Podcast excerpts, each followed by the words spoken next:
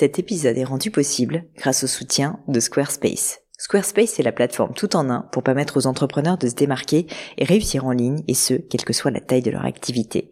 Pourquoi est-ce que j'ai choisi Squarespace comme sponsor du podcast? D'abord parce que je sais qu'ici vous êtes très nombreux à entreprendre, avoir un podcast ou un projet qui nécessite d'être valorisé sur un site web.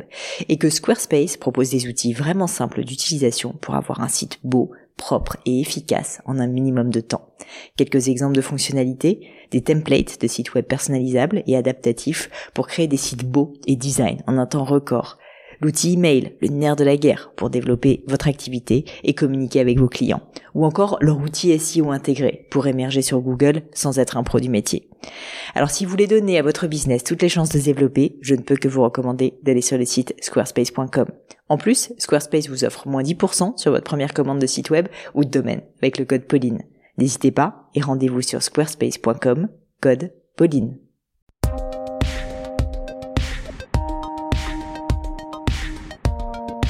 Hello, hello les amis, ici Pauline Léniaud, j'espère que vous allez bien et bienvenue dans un nouvel épisode du podcast. Aujourd'hui, j'ai le plaisir d'accueillir sur le podcast Jacques Botelin. Vous ne le connaissez pas encore, mais accrochez vos ceintures, c'est parti pour un tour. Son surnom c'est Speedy, donc je vous laisse imaginer la suite. Alors, qui est ce fameux Jacques Botelin un mythe dans le secteur de l'aviation.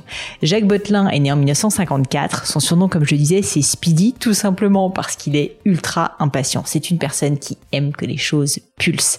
Il est vraiment spécialisé dans l'acrobatie aérienne, comprendre la voltige, évidemment.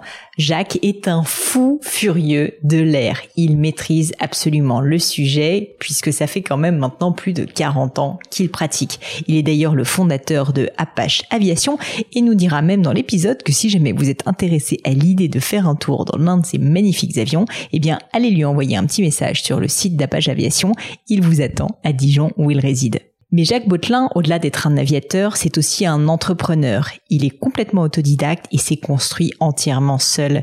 Pourtant, ce n'est quand même pas facile dans un secteur qui nécessite, vous pouvez l'imaginer, énormément de moyens. Avec de la débrouille, avec de la gouaille, il a réussi à tracer sa route et avoir des sponsors aussi prestigieux que Bretlin. Mais je ne vous en dis pas plus et laisse place à ma conversation avec Jacques Botelin. Bonjour Jacques, je suis ravie de vous accueillir sur mon podcast. Je vous remercie d'avoir accepté de vous soumettre à cet exercice difficile à distance en plus, mais comme ça on admire les photos derrière vous, donc merci beaucoup. Euh, je voulais commencer Jacques, si ça vous va, par parler de risque.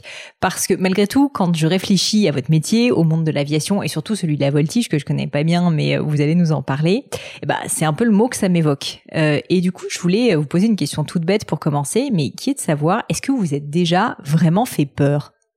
Alors, sur une carrière très longue maintenant, parce qu'à peu près une quarantaine d'années, euh, de, comme pilote de voltige professionnel qui ne fait que ça et qui gagne sa vie avec ça, j'ai heureusement très très peu de moments euh, qui ont été chauds. Euh, le seul, euh, je dirais, qui a été peut-être le plus euh, euh, improbable et, non maîtrisable, c'est une collision aviaire avec pendant un entraînement une buse qui a explosé le pare-brise de mon avion et donc qui est rentré euh, à l'intérieur, qui m'a coupé toute la partie basse du visage. Heureusement, j'avais ma visière. Et puis, euh, j'ai été bleu sur la poitrine pendant euh, à peu près trois semaines. donc, c'est un moment qui a été voilà un peu difficile, mais c'est à peu près le seul moment où je, je peut me dire euh, bon voilà euh, ça a été un peu compliqué. Après les, autres aventures c'est plus sur les convoyages avec les problèmes de météo, avec euh, le fait de se promener avec une patrouille de 7 ou 8 avions euh, dans les nuages avec quelquefois des, gros nuages méchants des cumulonimbus qui sont noyés et qu'on voit pas venir et avec des situations où on se demande un peu ce qu'on fait là. Mais bon voilà c'est un peu le genre d'aventure qu'on a pu avoir. Bah justement, alors j'aimerais en parler. Comment est-ce qu'on réagit dans une telle situation? Là, vous arrivez et tout d'un coup, il y a un giga cunimbe devant vous euh, que vous n'aviez pas anticipé. C'est quoi l'état d'esprit, quoi? Comment est-ce qu'on, enfin, vous retournez direct en arrière? Qu'est-ce qui se passe? Alors c'est d'abord beaucoup d'humilité parce que tout, notamment tous les, les phénomènes météo, euh, bah, on ne sait jamais exactement comment ça se développe et comme on a eu la chance de vivre, de, de voler pardon dans le monde entier, Euh, quelquefois, les, les prévisions euh, sont pas toujours évidentes. Le contrôle aérien, euh, c'est quelquefois un peu improbable. Et donc, euh, et donc, le fait, c'est effectivement d'être très méfiant. Et puis, quand vraiment on se retrouve dans une situation difficile, bah, on serre les dents. La stabilité émotionnelle est une qualité de ce métier, c'est-à-dire qu'il faut pas paniquer euh, dès qu'il y a une situation euh, inhabituelle.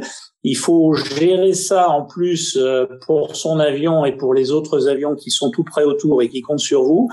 Donc, c'est vraiment ce qui, dans ma carrière, aura été le plus compliqué, le plus fatigant, le plus incertain. Quand on fait une démonstration quelque part, on a un espace aérien, on y va si la météo est correcte, et après, c'est un programme qui a été répété, donc sur lequel la plupart des problèmes ont été identifiés et donc il n'y a pas de raison qu'il se passe quelque chose de particulier, mm. sauf vraiment une maladresse. Bon. Euh, dans le cadre des convoyages et quand on se retrouve en Chine ou euh, euh, comme ça de mémoire en Indonésie euh, avec euh, plus de contrôle, plus de, plus, plus de contact avec le contrôle, avec des orages tout autour et, et, finalement un petit trou pour descendre et se retrouver à 150 mètres de hauteur au-dessus de la jungle et d'essayer de passer en basse altitude parce que parce que on est perdu et qu'on est toujours nous, enfin perdu, on, on, sait où on est mais on est on est plus pris en compte par le système de contrôle et puis et puis il faut trouver une manière d'aller faire poser ces avions sur lesquels on a en général une réserve de pétrole qui est très limitée. Donc ça force euh, à la performance et à, décider rapidement. c'est le moins qu'on puisse dire. J'imagine, euh, j'imagine bien. Enfin, j'imagine difficilement d'ailleurs, mais euh, c'est drôle parce que du coup, par rapport à l'image qu'on a du, de la personne qui ferait de la voltige, qui dans, mon esprit serait quelqu'un d'un peu tête brûlée, si on est honnête. Dans tout ce que vous dites, on voit que le risque, il est assez euh, contrôlé justement, et qu'au final, euh, vous faites pas du tout, euh, vous ne laissez pas du tout, pardon, de place au hasard. Alors, on essaie de laisser le moins de place possible au hasard. Il n'y a effectivement aucune euh, approche tête brûlée et, et, à vouloir pousser et faire plus. Tout notre professionnalisme, c'est de limiter le risque. Et euh, je dis nous parce que en fait j'ai eu la chance de diriger une patrouille acrobatique pendant une quarantaine d'années, et donc ça m'incombe à moi en tant que, que leader, mais c'est aussi euh, dans la sélection que j'ai des pilotes qui volent avec moi d'identifier des gens qui vont fonctionner de la même façon. Parce que si on a quelqu'un euh, qui veut en faire un peu plus et, et qui n'a pas justement ce sens euh, de respecter la partition, je prends souvent comme comme image euh, dans, dans, le cadre d'une patrouille acrobatique, celle d'un orchestre symphonique. On ne peut pas improviser dans sept têtes à la fois. Euh, donc ça veut dire que tout ce qu'on fait doit être des procédures, doit être écrit, doit être préparé, et les exécutants, les musiciens, doivent être disciplinés et jouer la partition et le programme qui est prévu. Si on commence à faire n'importe quoi et improviser, euh, c'est juste se mettre en danger. Et mettre en plus tout le monde en péril et mettre tout le monde en danger, bien sûr. Mais il y a aussi des moments. Alors, ce que je dis souvent, c'est qu'on a des tiroirs avec toutes les tous les cas de figure qui sont a priori euh, anticipés. Et puis de temps en temps, il y a un cas de figure qui est pas qui est pas prévu. Donc il faut arriver, eh bien, euh, à avoir un bon jugement et puis aller toujours dans le sens de la sécurité et non pas dans le sens de l'arrogance en disant euh, ça va bien passer, on va y arriver. Euh, pour arriver à ramener euh, son équipe à bon port. Et aussi, le sens de la responsabilité pour moi a été quelque chose d'extrêmement important parce que euh, encore une fois, aller traverser le monde avec des avions qui sont pas forcément faits pour ça. Euh, L'objectif, c'est de partir avec l'équipe, mais de revenir avec l'équipe entière, en, en, sécurité, et puis euh, également sans qu'il y ait de conflit, parce qu'on est tous des gens d'expérience. Et donc, si moi je commence à avoir euh, des prises de position qui euh, éventuellement vont contre, l'instinct de sécurité euh, ou l'instinct de conservation des pilotes avec qui je vole, ça va déboucher incontestablement et rapidement sur des situations conflictuelles. Donc c'est juste quelque chose de pas possible. C'est hyper intéressant parce que au final, là, on parle d'aviation bien sûr, mais la notion de prise de risque, euh, la notion au contraire de mitiger le risque, ce sont des notions évidemment qu'on peut s'appliquer à la vie de tous les jours. Et là, ce que vous dites, c'est qu'il y a une notion de responsabilité, surtout face à des situations de crise. Des situations de crise, le monde en a beaucoup vécu ces derniers temps. Et donc, je serais assez curieuse d'avoir euh, votre avis sur justement cette gestion de risque. C'est-à-dire que quand on est dans une situation où en fait tout fout le camp, parce qu'en plus c'est la loi des séries, tout d'un coup il y a un problème, puis un autre problème, puis un autre problème, qu'on n'a pas pu anticiper forcément exactement dans les détails. Je sais pas si vous arriveriez à me décrire ça, mais est-ce que vous avez un, je sais pas, euh, un rituel, un processus, enfin des étapes à suivre pour éviter justement euh, bah, de vous tromper dans une situation grave? Comment est-ce que vous faites pour prendre la bonne décision, sachant qu'en plus vous avez très peu de temps pour la prendre, euh, en tout cas dans le cas de la voltige ou, de l'aéronautique? Oui, c'est ce que j'allais souligner, c'est la pression du temps, parce que en fait, le point, c'est d'arriver à réfléchir, à puiser dans son expérience dans, dans les informations qu'on a, dans la réglementation aussi, parce qu'on peut pas faire n'importe quoi, et arriver à définir un projet d'action. Euh, et ça, c'est quelque chose qui euh, nécessite un, un, voilà une connaissance de son domaine et puis euh, et puis euh, et puis une, une, capacité à réfléchir vite. Et on sait très bien qu'en en conditions dégradées donc en conditions de stress c'est pas là qu'on réfléchit le mieux. Donc c'est là où l'expérience est quelque chose d'important ah ouais, mais euh, il y a bien un moment où vous étiez, euh, vous êtes encore jeune, Jacques, mais il y a bien un moment où vous avez débuté et vous êtes trouvé dans des situations, si on peut parler un peu crûment, euh, merdiques. Et là, comment on fait, quoi? Bah, Encore une fois, c'est, on espère pas avoir ça au début de sa carrière, et puis progressivement, je veux dire, vous savez, dans l'analyse des accidents aériens, euh, on s'aperçoit que le facteur humain est relativement important. Ah Et si on prend les accidents récents euh, Boeing 737 Max euh, qui ont été un vrai problème, euh, le, le, le, le, copilote de l'avion euh, éthiopien avait de mémoire 180 ou 200 heures de vol. On peut ah imaginer qu'il n'a pas beaucoup aidé son commandant de bord dans l'application des procédures. je n'accuse personne, j'ai pas d'éléments plus que avoir euh, tout un chacun, mais il est clair que euh, à l'opposé, on a eu euh, des accidents aux États-Unis avec ce fameux DC-10 avec le, le, moteur qui explose et, et plus de, de, de, de, gouverne de profondeur, et c'est l'expertise des pilotes. de l'équipage, leur expérience qui a permis de sauver la situation.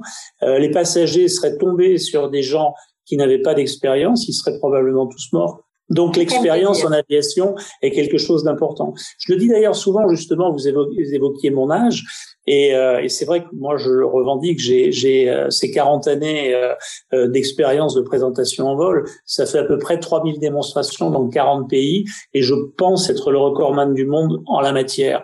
Mais je pense que en matière de sécurité, c'est plus l'expérience que la fraîcheur physique et la performance physique intrinsèque euh, qui permet de faire les choses en sécurité.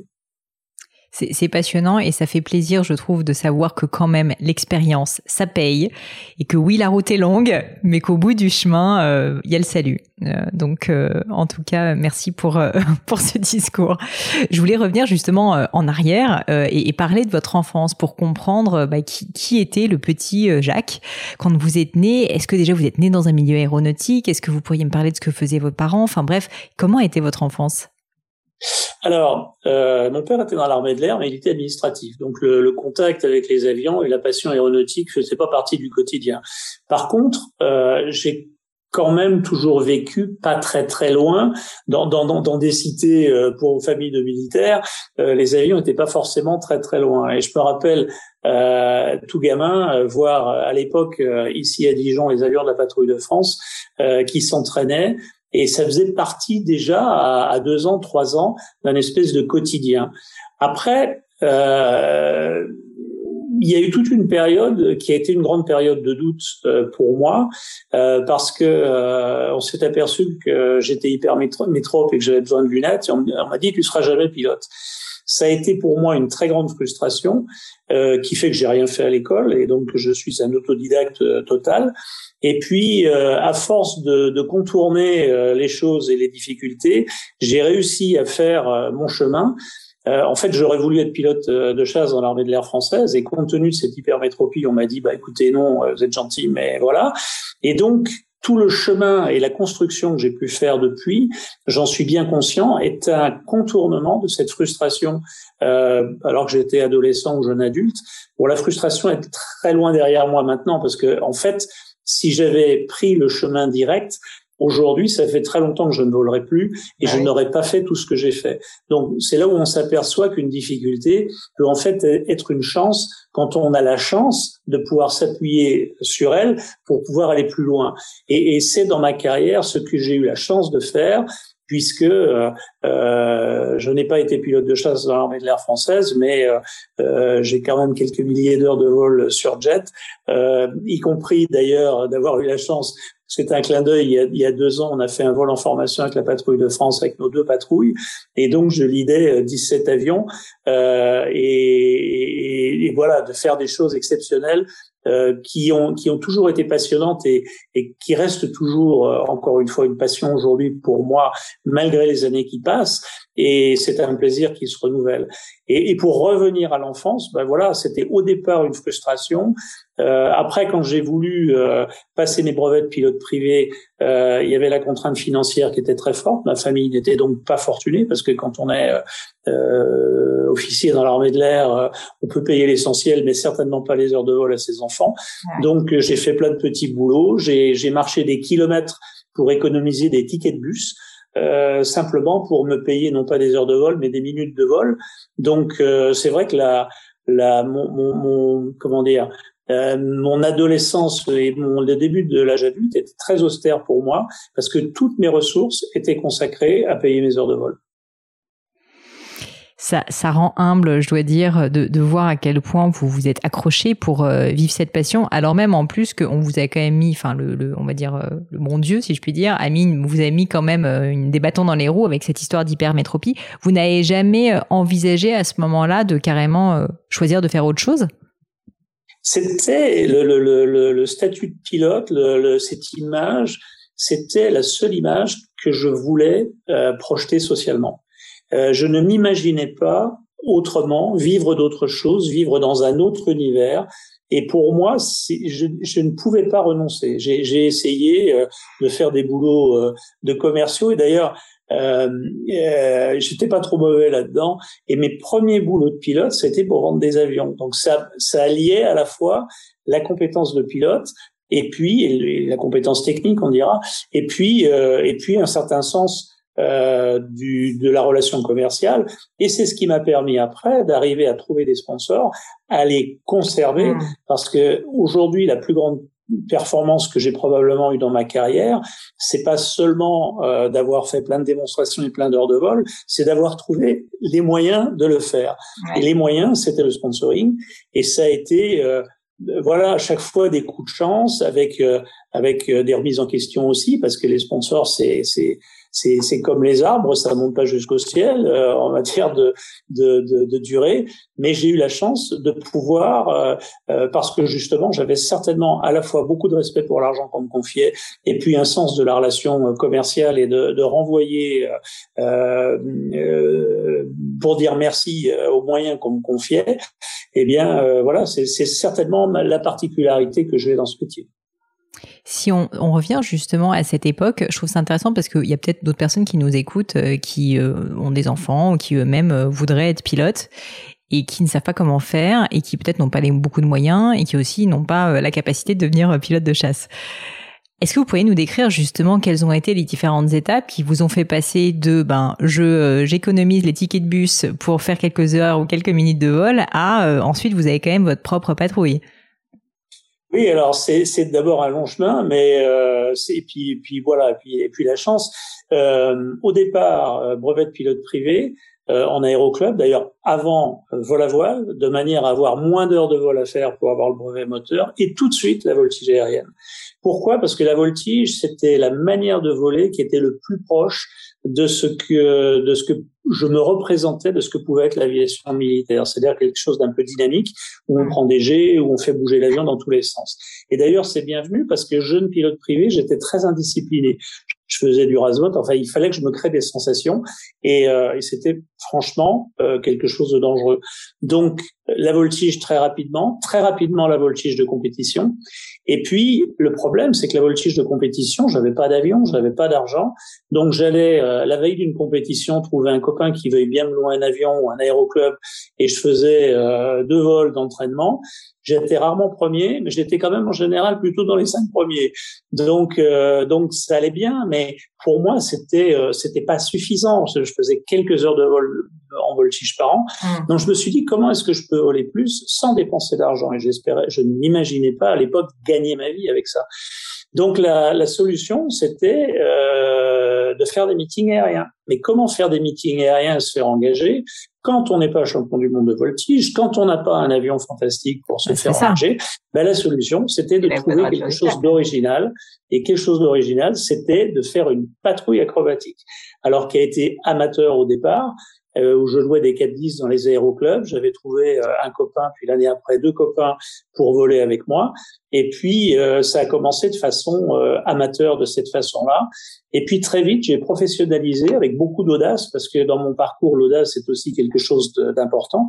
C'est-à-dire que j'ai été au salon du Bourget, c'était en 81. Je faisais le tour des stands et je disais mais je suis pas un client, mais vous savez, moi je peux faire de la promotion pour vos avions. Et je suis tombé sur un constructeur italien qui s'appelle CI Marchetti, qui a écouté mon, mon discours et qui m'a euh, mis à disposition contre une location très limitée euh, trois avions neufs euh, sortant d'usine. Et parallèlement, euh, ma recherche de sponsors à l'époque, faut vous dire que évidemment Internet n'existait pas. Hein. Hmm. Donc ça veut dire que j'allais dans les rayons des supermarchés pour relever les, les, adresses des entreprises pour leur écrire, ce qui est vraiment la chose la plus idiote à faire parce que évidemment aucun dossier n'est parvenu à dire comme ne risquez pas de l'intéresser parce qu'en plus ma capacité en infographie. Donc ça ne marche pas, ça ne marche pas, qu'on le sache. Et donc, en définitive, un jour, je suis tombé sur quelqu'un qui m'a dit, mais tu sais, le directeur commercial de chez Martini, il est passionné, euh, ou dire comme plutôt, il est passionné par l'aviation, tu devrais le contacter. Et j'ai contacté ce monsieur qui m'a fait confiance. En plus, euh, bon, Martini, c'était un sponsor majeur à l'époque. Ils étaient avec l'écurie Lancia en championnat du monde des rallyes en endurance.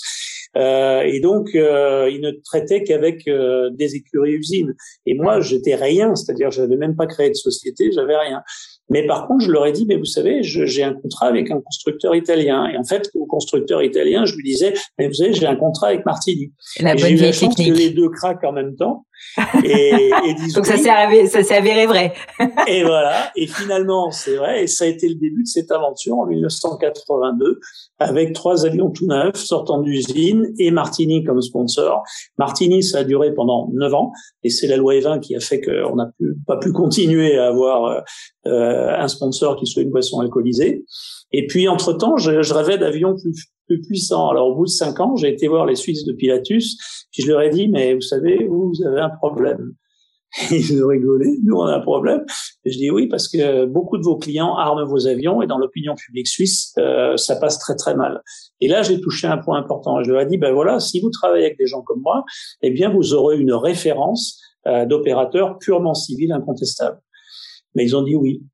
Et donc, j'ai eu trois avions tout neufs alors, j'étais passé, d'avions qui aujourd'hui, les marketing de 160 auraient coûté à peu près, je dirais, euh, 800 000 euros, 1 million d'euros, à des avions qui aujourd'hui, on voudrait 2 millions et demi ou 3 millions.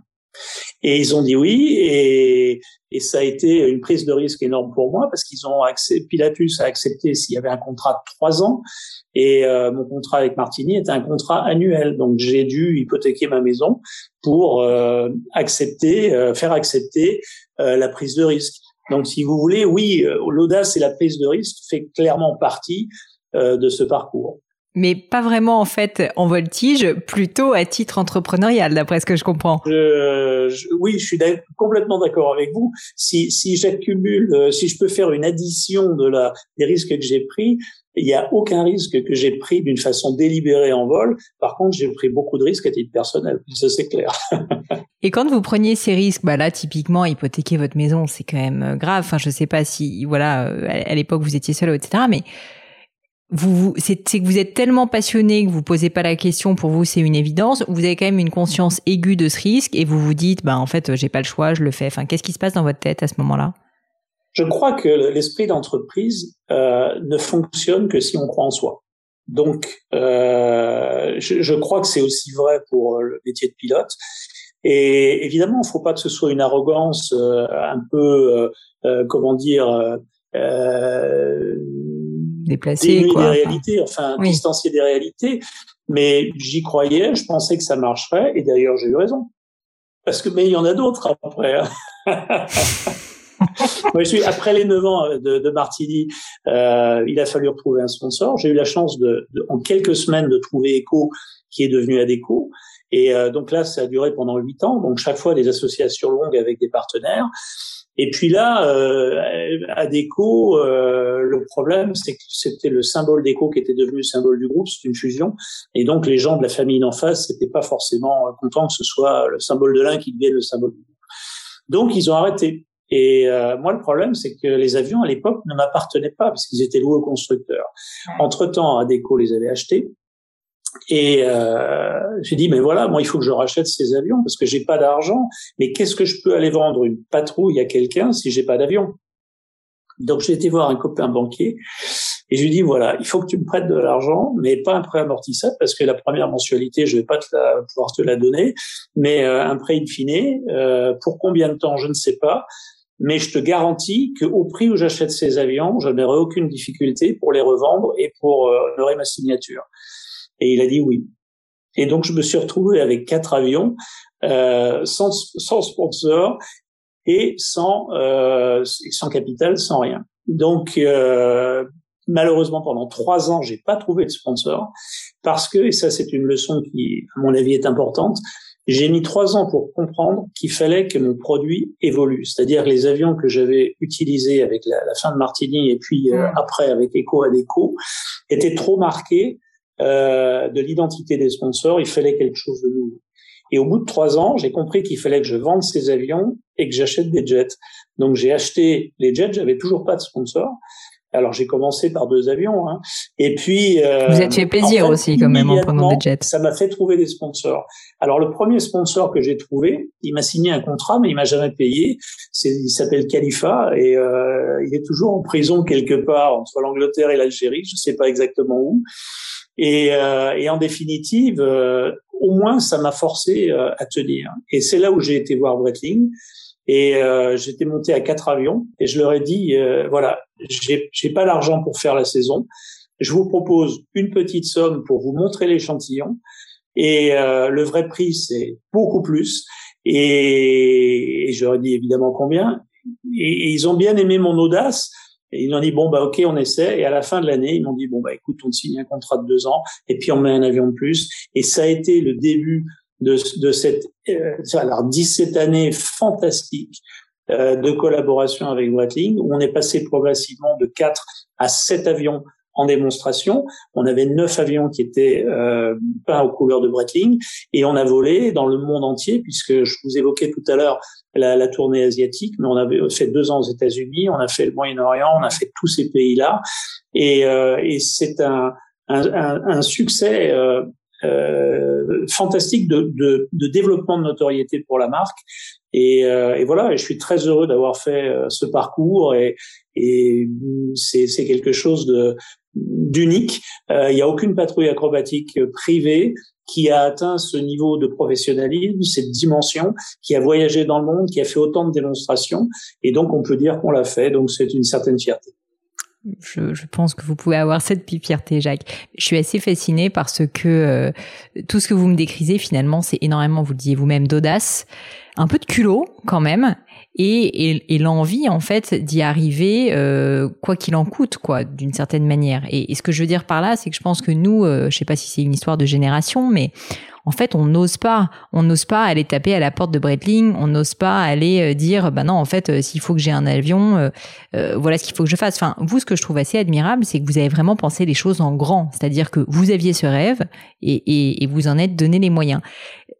C'est peut-être un peu basique comme question mais d'où vous venez finalement cette euh, voilà cette volonté et puis surtout euh, cette certitude euh, que vous alliez y arriver? Parce qu'il y a quand même besoin d'un peu ça aussi de, se dire je vais y arriver et d'avoir un peu de voilà d'estime de soi. Alors, d'abord, la certitude, j'ai passé rapidement sur toutes les nuits d'insomnie, le, petit vélo qui passe dans la tête à, à 2 heures du matin qui vous empêche de dormir parce que Évidemment, euh, c'est, j'en ai eu tellement euh, de ces moments. Et mais, mais pour autant, euh, je, je me suis jamais donné le choix. C'est-à-dire que ah. dans, dans, dans Richard Bach, dans, dans Messire et Calcitran, dit euh, si, si, il y a un chemin, si, on, si on a une idée, un rêve, il y a un chemin pour y parvenir. Donc, euh, je, je, suis convaincu de ça. Et, euh, et par contre, il faut être patient. Euh, c'est peut-être une, une qualité qui manque aujourd'hui aux jeunes qui sont beaucoup dans, dans l'immédiat. Il faut que les choses marchent tout de suite.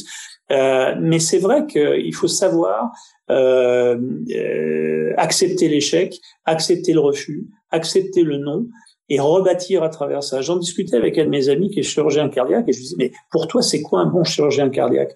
Mais il me dit, je vais te dire, c'est simplement quelqu'un qui, au bout de six heures d'opération, quand il s'aperçoit qu'il y a une fuite, eh bien, il recommence à zéro et il reprend depuis le début et il refait. Et avoir cette patience, cette acceptation de l'échec ou de l'imperfection, et sans arrêt euh, chercher euh, à trouver à trouver le chemin et, et dépasser le refus. Finalement, vous avez mis combien de temps à atteindre votre rêve quand on repense euh, à votre carrière du petit Jacques qui voulait être pilote de chasse à maintenant? À aucun moment j'ai eu le sentiment d'être parvenu à quelque chose. J'ai toujours été en devenir de plus.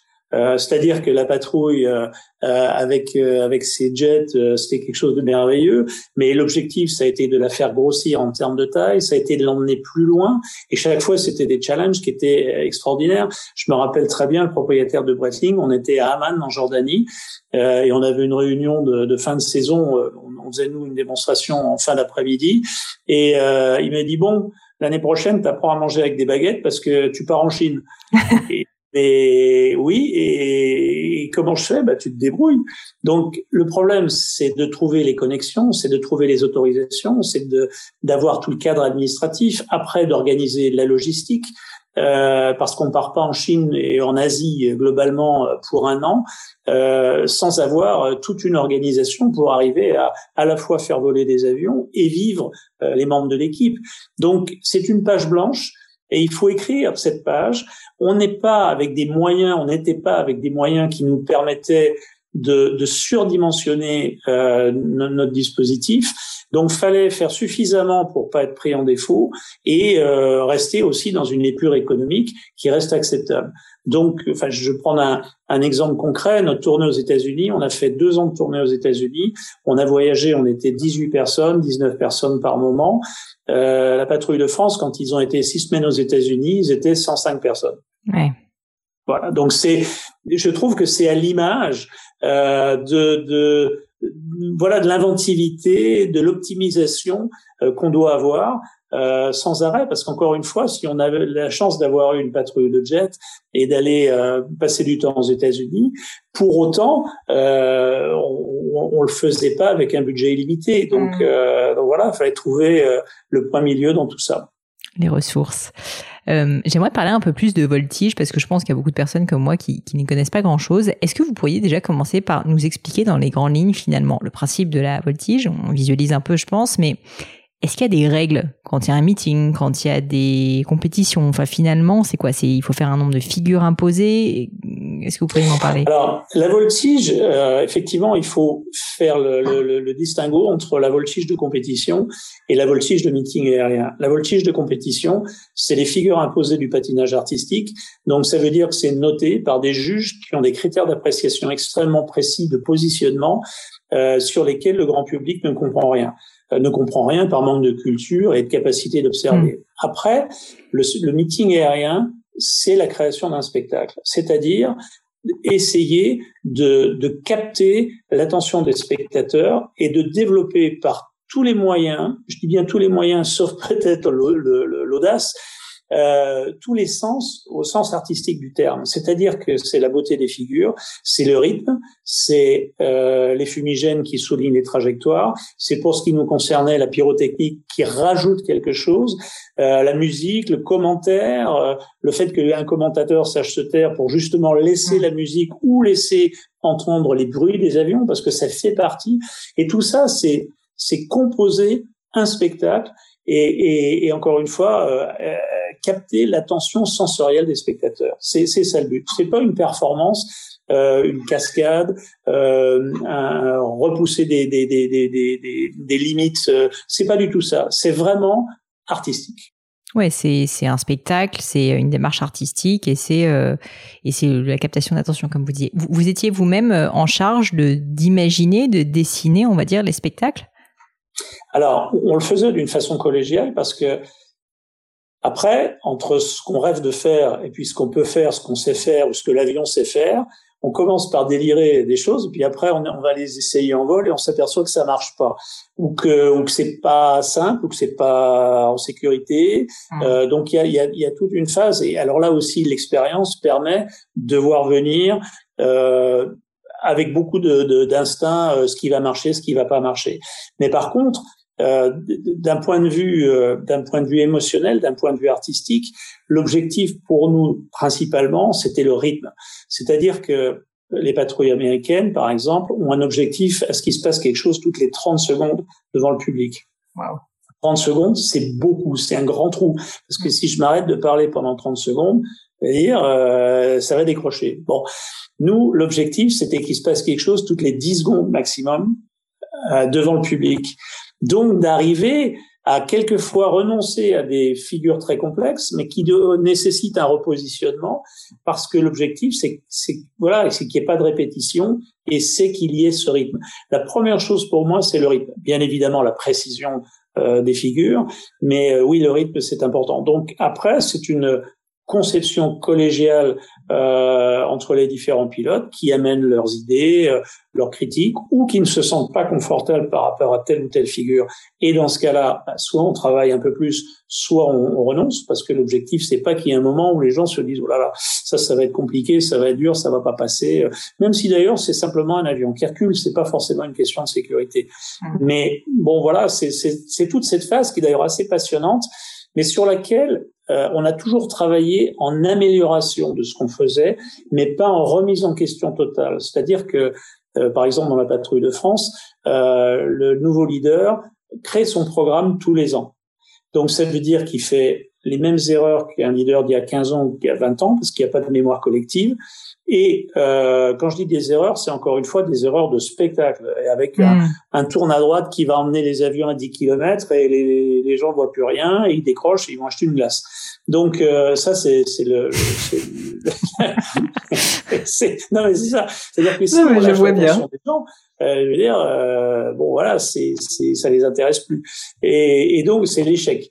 Euh, en matière de spectacle. Et, donc l'idée, euh, euh, bah, c'est voilà de, travailler sur sur améliorer les choses qui peuvent être améliorées, enrichir avec des changements de formation, des choses qui, rendent encore plus attractifs. Et puis voilà, et c'est comme ça qu'on arrive à faire un spectacle qui fait que dans le monde entier, on a toujours été comparé aux patrouilles acrobatiques nationales, alors qu'on n'était pas une patrouille acrobatique nationale avec tous les moyens d'entraînement que ça pouvait représenter. Et, euh, et encore une fois, euh, euh je, je, suis assez fier de, la manière dont cette équipe a été ressentie, considérée d'un point de vue mondial, et euh, y compris aux États-Unis. Vous savez, les artistes français, quand ils vont aux États-Unis, en général, ils font un spectacle pour l'Alliance française, ils rencontrent le public français et un petit peu le public américain. Nous, on a eu la chance pendant ces deux années aux États-Unis d'être des intervenants majeurs du monde des spectacles aériens aux États-Unis. Et les Américains, qui sont pourtant euh, pas très euh, humbles habituellement, disaient mais est-ce que tu te rends compte que tu es notre business model? C'est-à-dire que arriver à avoir euh, les moyens de mettre en place une patrouille professionnelle euh, comme nous l'avons fait, même aux États-Unis, ça n'existe pas. C'est ça, il l'avait euh, jamais donc, vu. donc voilà. Vous parlez un petit peu de vos copains, vos copains de patrouille, et j'ai vu, enfin je le savais avant qu'on se rencontre, Jacques, que vous aviez tous des surnoms assez sympathiques. Déjà, ma première question, c'est pourquoi est-ce que le vôtre c'est Speedy? Il doit y avoir une histoire derrière ça. Alors, les, les surnoms, euh, c'est un peu une, une tradition euh, du monde militaire. Appelle, ils appellent ça des noms de guerre. En fait, c'est euh, dans une phase un peu animée, on va dire, un combat aérien, une chose comme ça. On peut pas être dans des choses trop formelles. Et puis, euh, euh, on va pas dire ah Patrick tourne à droite parce que s'il y a deux Patrick dans la dans la patrouille, on ne sait pas lequel des deux doit tourner à droite. Donc en fait, on se retrouve avec des surnoms qui vont être soit des diminutifs euh, de, du nom de famille, euh, soit suite à des anecdotes. Bon, on a un Gaston, euh, c'est clairement Jean Gaston Lagaffe. Euh, euh, Embêtant quand on pilote ça. Il y a des origines de, de ces noms. Euh, moi, c'est ce qu'il dit, et c'est clairement parce que je suis pas patient. ah, moi j'étais persuadée que c'était parce que vous étiez un fou de vitesse, mais en fait non, c'est la patience. Absolument. C'est le manque de. Voilà, il faut que les choses aillent vite, mais dans voilà dans le déroulé des choses, dans il faut que les gens comprennent vite, euh, il faut qu'ils assimilent vite. Euh, en vol, ça faisait toujours rigoler les les jeunes équipes, enfin les équipiers de la patrouille quand il y avait des jeunes qui arrivaient, c'est-à-dire qu'on se donnait rendez-vous aux avions. Moi, j'avais déjà, je m'étais déjà attaché, j'avais mis en route. Eux, ils étaient à peine attachés dans l'avion et euh, il fallait qu'ils suivent quoi.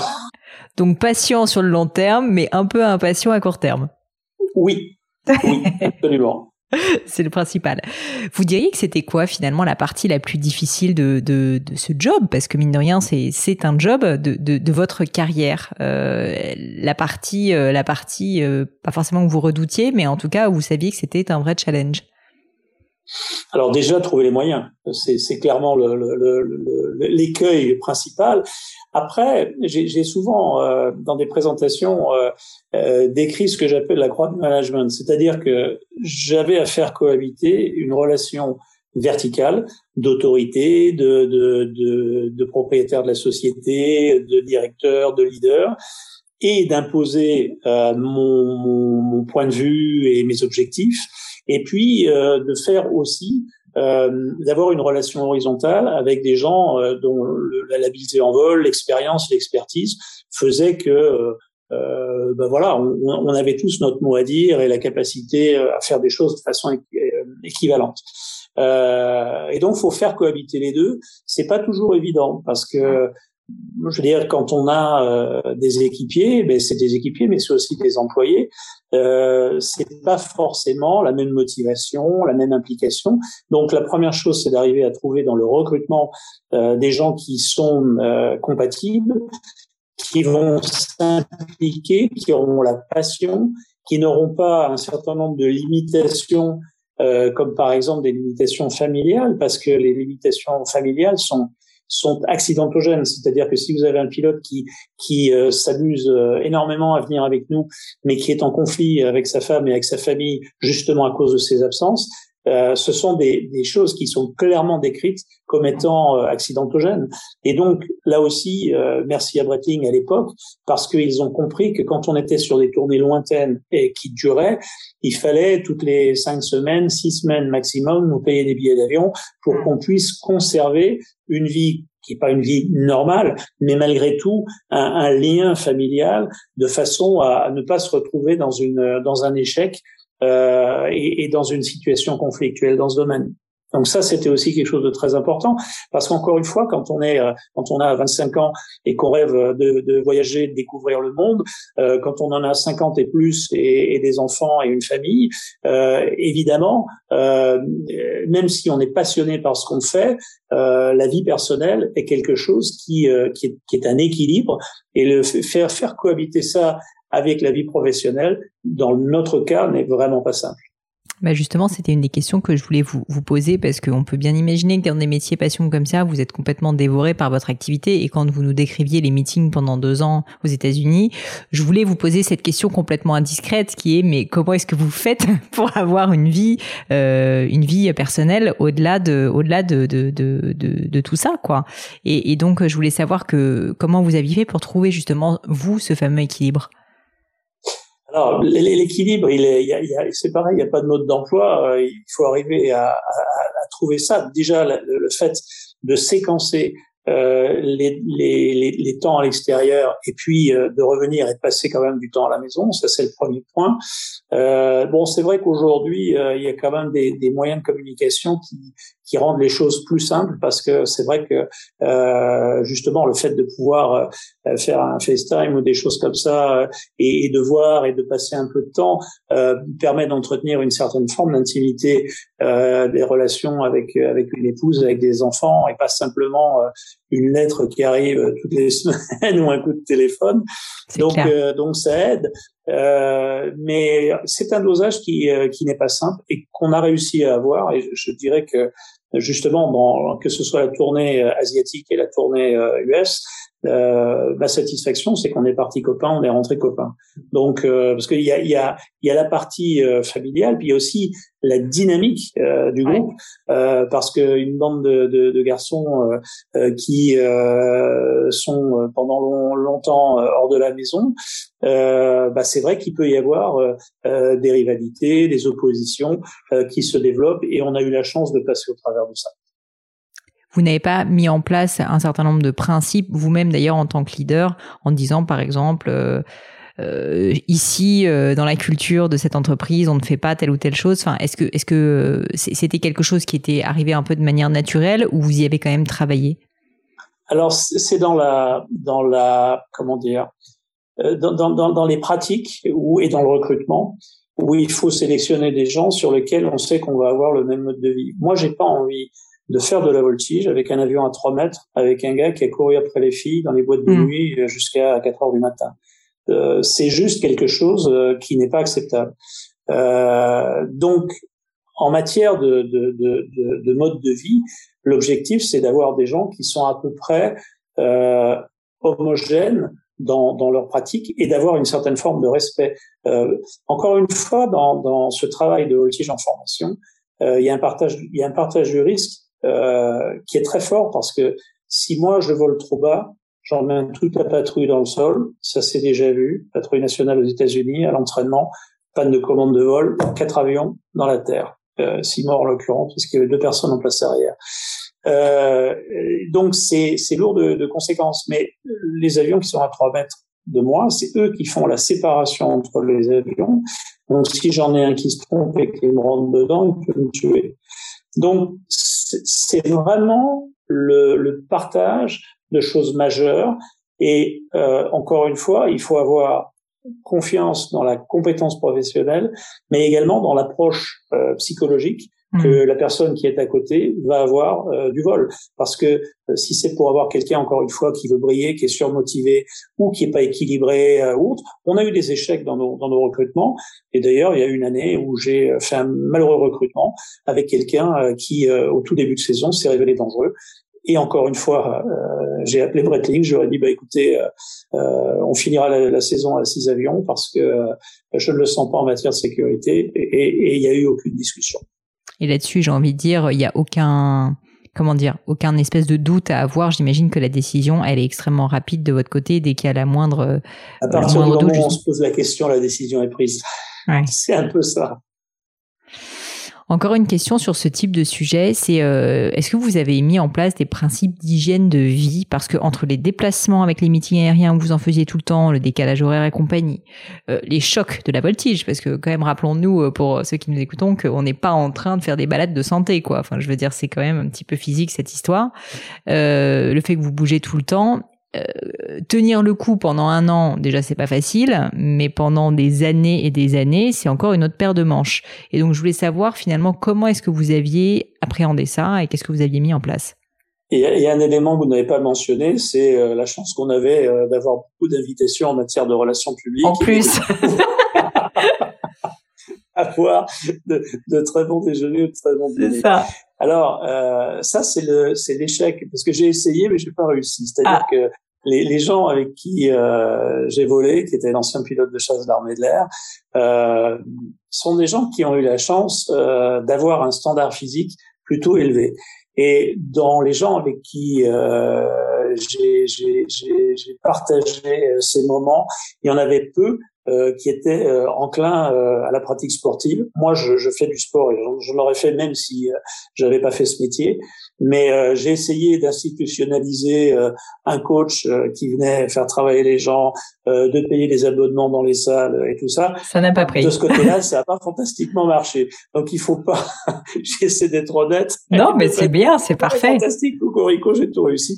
Ça, je dois dire que j'aurais, j'aurais bien aimé avoir un peu. Bon, après, c'est un peu comme un sport aussi, la voltige donc au final, ils en avaient peut-être euh, marre de d'être fatigués, quoi. Oui, alors moi je pense qu'il faut une préparation physique pour le faire, le faire bien, le longtemps. Euh, j'ai commencé, j'étais le plus jeune, j'ai terminé, j'étais le plus âgé. Mais tout en étant le plus âgé, j'étais pas forcément celui qui était le moins en forme. donc, euh, donc voilà. Euh, alors hygiène de vie, oui, c'est-à-dire euh, par rapport à la consommation d'alcool, par rapport à des choses comme ça, c'est clair que, bien évidemment, et encore une fois, je reviens à cette notion de respect mutuel, c'est quelque chose d'important. Sur sur un plan euh, vraiment sportif, je pense qu'on aurait pu faire mieux. J'ai peut-être pas été assez directif. Bon, voilà. C'est pas ma réussite. bah écoutez, on le saura. Alors justement, pour terminer, j'aime assez poser quelques questions un peu personnelles, euh, générales, vous verrez. Euh, la première, c'est est-ce qu'il y a une erreur, un échec ou un moment de doute que vous auriez vécu dont vous pouvez me parler et surtout les enseignements que vous en avez tirés? Alors des moments de doute euh, énormément parce que encore une fois quand on présente le, parcours, on a l'impression que c'est une espèce d'ascension linéaire ah, et en fait il y a beaucoup de trous d'air, il y a beaucoup de remises en question. Quand vous avez euh, encore une fois euh, je prends la période de Martini, peu de temps avant le renouvellement de, de, de contrat, l'accident de Rammstein en Allemagne, où il y a plusieurs dizaines de morts dans un meeting aérien, ne peut pas dire que le sponsor, ce soit très facile de lui faire accepter euh, de renouveler. Après, euh, la loi est 20, donc euh, donc bon ben voilà, du jour au lendemain, il y a plus de futur. Et en fait, on vit de ça, mais comme c'est en plus une passion, on est doublement privé potentiellement. Hmm. Donc, donc voilà. Après, après, bah, c'est pareil. Quand j'apprends, je me rappelle, j'étais au Portugal en train de jouer au golf et, euh, et j'apprends la fusion entre Eco et, et, Adia qui deviendra Adeco. Je me suis dit oh là là, on va se faire virer. Eh ben ça a pas manqué. On a tenu deux ans. Euh, deux ans après, on s'est fait virer. Euh, c'est voilà et chaque fois c'est des remises en question très lourdes. Les trois années sans sponsor, euh, c'est vraiment un gros questionnement parce que c'est accepter de perdre de l'argent et sans en avoir euh, beaucoup devant soi, mais euh, se dire voilà faut tenir et, et savoir jusqu'où il faut aller on dépasse malgré tout les limites, on va plus loin, et puis et puis et puis ça finit par passer. Le point, c'est que si c'était pas passé, je serais pas euh, euh, à votre micro et, euh, je ferais partie de tous ces gens qui n'ont pas réussi effectivement à dépasser une crise ou un moment. J'ai eu la chance de le faire. Je m'en suis, enfin, je m'en suis donné l'énergie à défaut des moyens. Et puis après, il faut la chance pour avancer. Et puis il suffit d'une fois finalement, il suffisait d'un sponsor. Alors c'est très très difficile à avoir, mais pas besoin non plus de se dire qu'on en a 150 quoi. Oui, et puis et puis un sponsor, encore une fois, euh, en matière de sponsoring, j'ai toujours dit que la, tentation c'est de survendre et de dire je vais faire ça, je vais faire ça, je vais faire ça, et puis après la difficulté à livrer. Moi, je, je, je promettais 100% et je livrais 115%. Hmm. Et les 15% euh, en plus euh, ont toujours généré euh, à la fois de la satisfaction et de la pérennité, alors que la tentation qui est justement de promettre 115% et de, n'être capable de livrer que 90% génère de la frustration. Et cette frustration, c'est ça qui fait que les, les associations sont pas longues. Donc, euh, donc voilà, bien identifier ce qu'on sait faire et ce qu'on peut faire pour ne pas survendre et, et, en plus se dédier complètement euh, pour la marque. Moi, dans, dans les, les différents chez les différents sponsors pour qui on a travaillé, les, les, les clients croyaient toujours qu'on était des salariés de la marque. Euh, parce qu'on en a, on, s'en attribuait euh, euh l'ambition, euh, le projet et, et, la culture. C'était extrêmement important. J'ai un petit instant pub, Jacques, mais est-ce que actuellement vous cherchez des sponsors justement?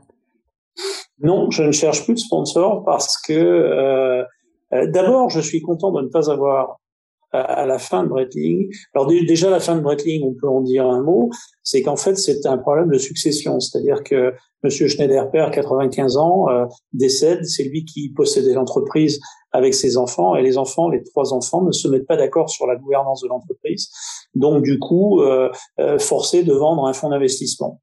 Et ce fonds d'investissement a nommé euh, un CIO qui euh, est un homme de rupture et qui a complètement cassé euh, ce qu'était la marque en changeant à la fois les produits, la distribution, l'image, le marketing et qui a tout arrêté euh, les investissements dans le domaine aéronautique. Donc on a été victime de ça et, et, et pas d'une sous-performance. Donc ça, ça veut dire qu'on a terminé avec Breitling fin 2019 et j'avais des négociations qui étaient relativement avancées avec différents sponsors et, est arrivé le Covid. Mais si j'avais signé avant, en fait, il y a eu 18 mois sans meeting aérien. Ça veut dire que je n'aurais pas été en mesure de livrer ce que j'aurais promis. Donc, j'aurais été en difficulté et en plus, j'aurais été obligé de garder la totalité de la structure. Mm-hmm. Donc, euh, malheureusement, on n'a pas signé, mais heureusement, on n'a pas signé aussi parce que j'aurais pas su livrer. Et puis aujourd'hui, malheureusement, l'aviation a une image qui est tellement euh, négative euh, que je, si demain, si on a des avions électriques, j'ai aucun problème pour trouver des sponsors. Mais avec une patrouille de jets, on est un, un symbole de, de génération de CO2 qui est beaucoup trop important et je ne crois pas au rebondissement. Donc le futur de l'entreprise, Apache Aviation, il est ailleurs, il est euh, dans les contrats défense, dans la formation de pilotes militaires, et euh, je suis euh, en réorganisation dans ce sens-là. Mais malheureusement, je, je, pense que c'est pas la veille qu'on va revoir une patrouille de jets professionnels, civils dans le monde, parce que parce que voilà, on est victime de. Encore une fois, je pense que oui, il faut faire des efforts pour la planète, c'est incontestable. Euh, on a on a tous des chemins vertueux euh, à trouver, mais entre l'évolution et la révolution, euh, c'est deux choses différentes. Et aujourd'hui, je trouve excessif euh, et, non documenté euh, cet, cet acharnement qu'il y a sur l'aviation. Je trouve pas ça logique et normal du tout.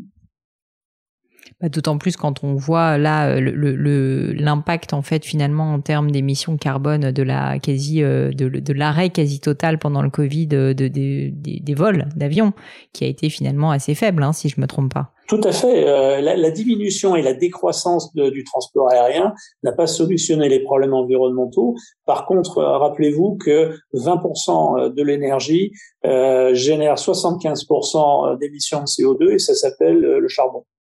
Et donc les vraies décisions politiques, s'il y avait un vrai courage politique, c'est de se battre contre euh, l'énergie fossile et non pas le pétrole, mais le charbon, parce que je, je rappelle ce rapport 20%, 75%. Alors les, les, petits efforts que nous pouvons faire, euh, malheureusement, euh, sont noyés euh, par rapport à un immobilisme politique et un manque de dirigisme là euh, par rapport à ces, à ces, ces générations de pollution extrêmement majeures. Et cette, euh, c'est une question personnelle que je vous pose, Jacques, mais ce, ce, changement et cette réalisation, je peux imaginer que c'est pas évident parce que quand on a bossé 17 ans ou 19 ans euh, avec euh, des sponsors et notamment avec Breitling, changer complètement de, de cap comme ça, ça peut peut-être faire peur. Comment est-ce que vous l'appréhendez pour vous? C'est un renouveau? C'est euh, c'est justement un nouveau challenge? comme, comme, je suis toujours optimiste, pour moi, c'est c'est une nouvelle page qui s'écrit. Euh, et je le prends comme tel. Euh, J'essaie euh, et, et, je réussis à peu près de, de, de, ne pas être dans la nostalgie. Euh, ce qu'on a fait, on a eu la chance de le faire, de le faire longtemps et de le faire bien, pour ne pas dire le faire très bien. Donc aujourd'hui, refaire ce qu'on a déjà fait ne m'excite pas forcément. Mmh autant que de créer quelque chose de nouveau et d'avoir euh, voilà des projets innovants. Et on va essayer encore une fois d'être à la fois innovant et, leader dans notre domaine. Et, euh, et ça c'est un challenge qui me plaît. Donc moi j'ai cette euh, énergie euh, et cette envie euh, de la page blanche d'écrire une nouvelle page. Et je regarde pas en arrière le, le, j'ai très peu de nostalgie. Pour les meetings aériens, je suis en cure de désactivation. Mais euh, et justement, je pourrais continuer à faire des meetings euh, avec moins d'avions, avec euh, des choses différentes. Ça m'intéresse pas. Bah après, quand on a vécu ça, voilà, moi je l'ai fait au, niveau le plus élevé. Euh, j'ai eu cette chance, j'ai eu ce plaisir. Euh, j'ai pas envie de m'accrocher pour m'accrocher. On, on, va s'exprimer dans autre chose. Il faut savoir tourner la page alors. Oui, je crois. On va quand même parler un petit peu nostalgie peut-être, mais s'il y avait quelque chose à refaire dans votre vie, dans votre carrière, qu'est-ce que vous referiez différemment? Alors je pense que c'est certainement euh, d'avoir été plus dans l'anticipation euh, par rapport à une diversification d'activités, par rapport à des recherches de sponsors. J'ai souvent dit que le, la relation entre un sponsorisé et la relation long terme, c'est un peu comme une relation de couple. C'est-à-dire que on se sent bien avec quelqu'un, on n'a pas forcément envie de regarder ailleurs et, euh, et de chercher ailleurs. Dans le sponsoring, faudrait. C'est-à-dire qu'en fait, faut pas faire comme dans le couple. voilà, parce qu'en fait, euh, euh, le problème, c'est que toute entreprise a des cycles en matière ah de, de, communication et donc, on n'est pas forcément prévenu et on n'est pas forcément dans la confidence. Et à chaque fois, pour X raisons, euh, on se retrouve avec euh, une, une remise en question qui est très brutale, d'autant qu'on était dans une relation monoclient, c'est-à-dire que le sponsor était le, le, seul sponsor de la patrouille, et en gros, sur l'exploitation d'une patrouille comme Reading, c'était 95% de notre chiffre d'affaires ou, du budget de la patrouille. Donc, c'est pas en augmentant les prix et en volant son sponsor qu'on peut arriver à, se vendre. Donc c'est là où ça devient dangereux. Euh, et, et j'ai peut-être, euh, oui, péché par manque euh, de d'ouverture vers d'autres opportunités, mais c'était aussi ma manière d'être fidèle. Et, et, au fond, je le regrette pas fondamentalement parce que c'est cette fidélité et cet engagement qui a certainement fait la longueur euh, de nos Bien sûr. Est-ce qu'il y a une maxime, une citation ou même simplement un message que vous pourriez euh, nous partager parce qu'il vous tient à cœur, il vous porte particulièrement? Euh, Quand j'avais 14 ans, euh, mon père m'a fait lire le, le, poème de Kipling, Si tu peux voir détruire l'ouvrage de ta vie sans dire un seul mot te mettre à rebâtir, ou perdre en un seul coup le gain de son parti, sans un geste, sans un soupir. Et, euh, et ça a été quelque chose que j'ai que j'ai vraiment euh, vécu à chaque remise en question majeure euh, de ce parcours professionnel. Et, euh, et chaque fois, j'ai essayé de trouver les ressources, de reconstruire et de devenir un homme, comme en est la, la conclusion. Et, euh, j'ai la prétention de dire que j'y suis à peu près à peu près parvenu. C'est-à-dire qu'en fait, à chaque désillusion, à chaque déception, euh, euh, à chaque angoisse du futur, euh, dans les 48 heures, je retrouvais l'énergie de la construction. Et voilà, c'est probablement euh, un service que mon père m'a fait que de me faire lire ce poème qui m'avait beaucoup marqué, euh, bien qu'étant un jeune âge, que j'avais appris par cœur à l'époque et, et, qui ne m'a pas quitté dans, dans différentes étapes de la vie qui, euh, je crois, est assez merveilleusement bien traduit. D'ailleurs, la version française est, quasiment tout aussi belle que la version anglaise de Kipling. Pour terminer, Jacques, est-ce qu'il y a un livre ou euh, un objet culturel, ça peut être un film, ça peut être autre chose, mais plutôt un livre, si vous pouvez, qui, euh, qui pareil, en fait, vous tient à cœur, qui vous a marqué et dont vous pourriez nous parler et pourquoi? Alors, le, le, je, je, parlerai d'eux, mais principalement d'un, et, et je, je, je, réévoque euh, mon père. En fait, euh, dans, dans, ce parcours indécis euh, de l'adolescence, euh, il a cherché à, à m'intéresser et euh, il m'a fait lire Le Grand Cercle de Posterman, et ça a été une révélation pour moi. alors c'est un récit qui est, qui est guerrier parce que c'est le, le, récit d'un pilote de chasse pendant la deuxième guerre mondiale, et ça a été pour moi quelque part cette, cette vocation euh, pour être pilote de chasse, elle s'est déclenchée là. Hmm. Euh, à le lire, à le relire. Et d'ailleurs, je, je m'apprête, ça fait partie des, des, des livres que j'ai dans une pile pour le relire aujourd'hui et, et, et, en percevoir euh, le sens euh, à la fin d'une carrière. Et donc, ça, ça m'intéresse de voir comment je vais le ressentir. Et puis, euh, le, le, le, deuxième, c'est la, la, biographie euh, de Jean Mermoz par Kessel, euh, qui est aussi très édifiante sur euh, sur le leadership, sur la passion d'un homme exceptionnel. Et euh, je recommande ces, ces, ces, deux lectures si vous avez des adolescents euh, qui peut-être savent pas ce qu'ils veulent faire. Euh, offrez-leur le grand cirque et, et, la biographie de Jean Mermoz et peut-être ils trouveront la motivation d'un chemin. Une vocation. Jacques, merci mille fois, merci mille fois d'avoir pris le temps avec moi. C'était euh, c'était vraiment passionnant et merveilleux. Euh, je, vous souhaite en tout cas de très belles lectures. Je vois que vous en avez et je vous souhaite évidemment tout le meilleur pour la suite.